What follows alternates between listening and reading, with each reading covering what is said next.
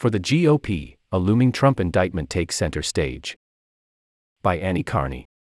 Republicans on Monday braced for the impact of the impending indictment of former President Donald J. Trump, with his allies on Capitol Hill flexing their investigative powers to target the prosecutor pursuing Mr. Trump while the leading rival for the 2024 GOP presidential nomination, Governor Ron DeSantis of Florida, took his first swipe at Mr. Trump's personal conduct. Mr. Trump's call over the weekend for his supporters to take to the streets in protest of what he described as his looming arrest left even some of his allies on the right fearful about what would come next. Memories are still fresh from January 6, 2021, when Mr. Trump's supporters stormed the Capitol in a violent riot that has since resulted in more than 1,000 arrests with police barricades going up outside the criminal courts building in Manhattan on Monday, prominent Republicans, including Mr. Trump's allies, were divided over whether to encourage mass protests. Some influential voices on the right urged caution and for his supporters to stay away, particularly from New York, where any potential unrest would invite prosecution from the same official who is expected to charge Mr. Trump. Others said not protesting the indictment of a former president was tantamount to ceding their constitutional rights. I get that there are some fears and concerns based on what happened on January 6, said Gavin Wax, the president of the New York Young Republican Club, which organized a demonstration in Manhattan on Monday evening that was sparsely attended, with the news media vastly outnumbering protesters. But it's ridiculous and pathetic and nihilistic to say that a conservative can't peacefully protest. The day's events represented an uneasy calm before an expected political and legal firestorm.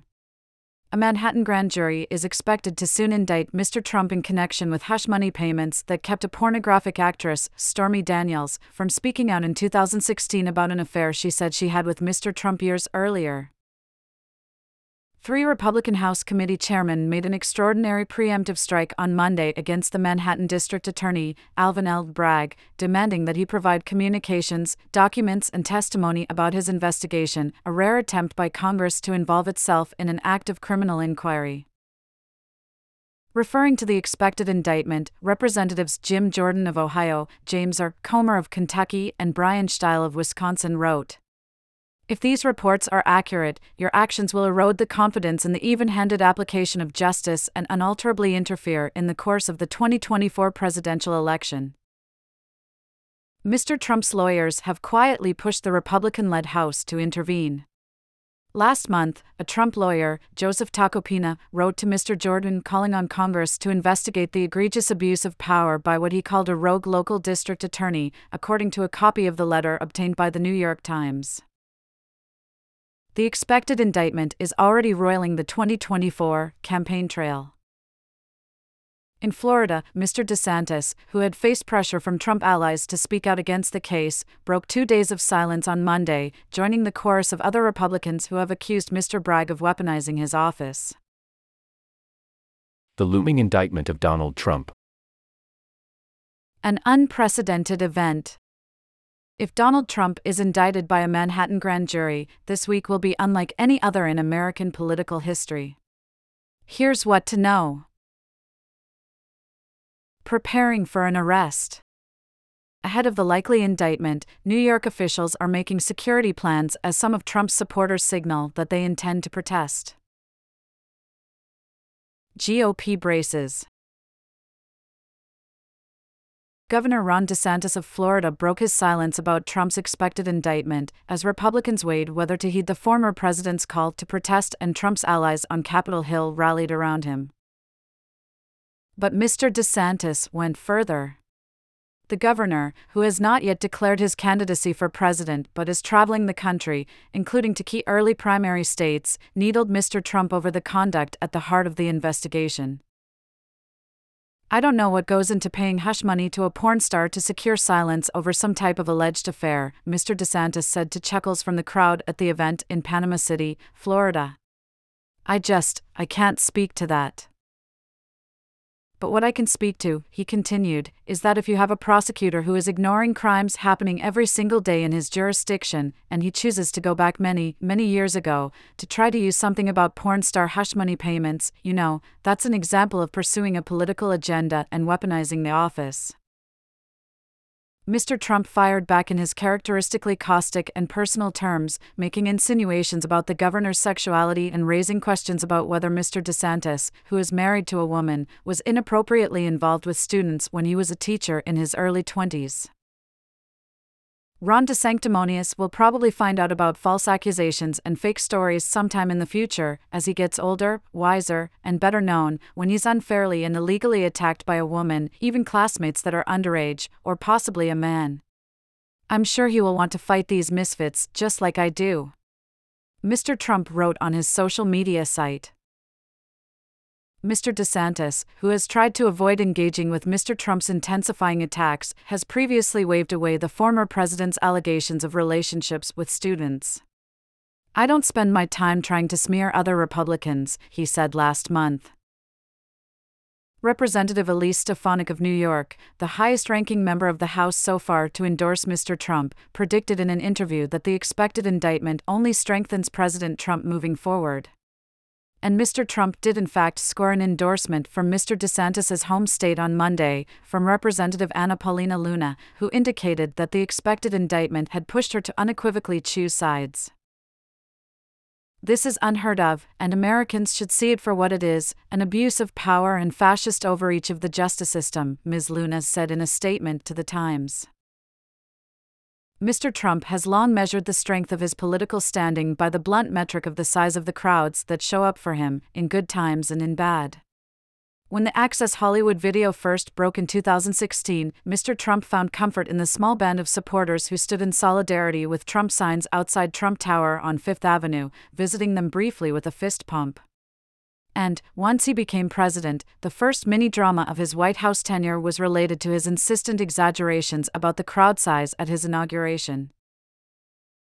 And so there was little surprise, despite the shadow of January 6, that he exhorted his supporters on his social media site on Saturday to protest, protest, protest.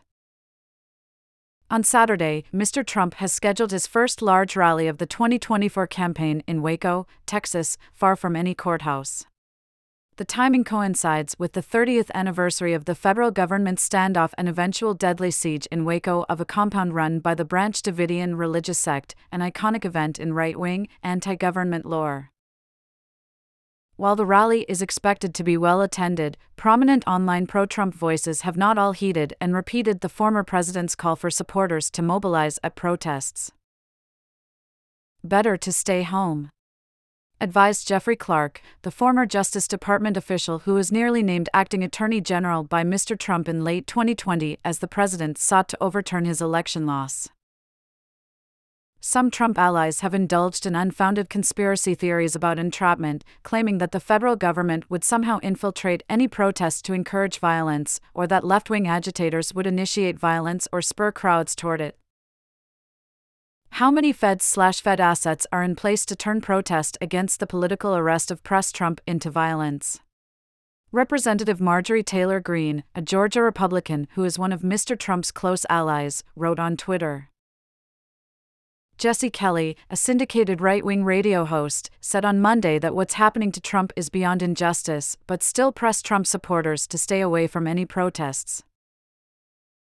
In one tweet, Mr. Kelly complained that Mr. Trump had not helped with the legal bills of those involved in January 6. In another, he included a screenshot of Mr. Trump urging people to protest and captioned it, This is abuse of his followers, and I despise it. Late Monday, Mr. Trump tried to call into a streaming prayers for Trump call co hosted by Roger J. Stone Jr., his longest serving confidant. As technical difficulties disrupted their connection, Mr. Stone called for people to be peaceful, civil, and legal in their protests.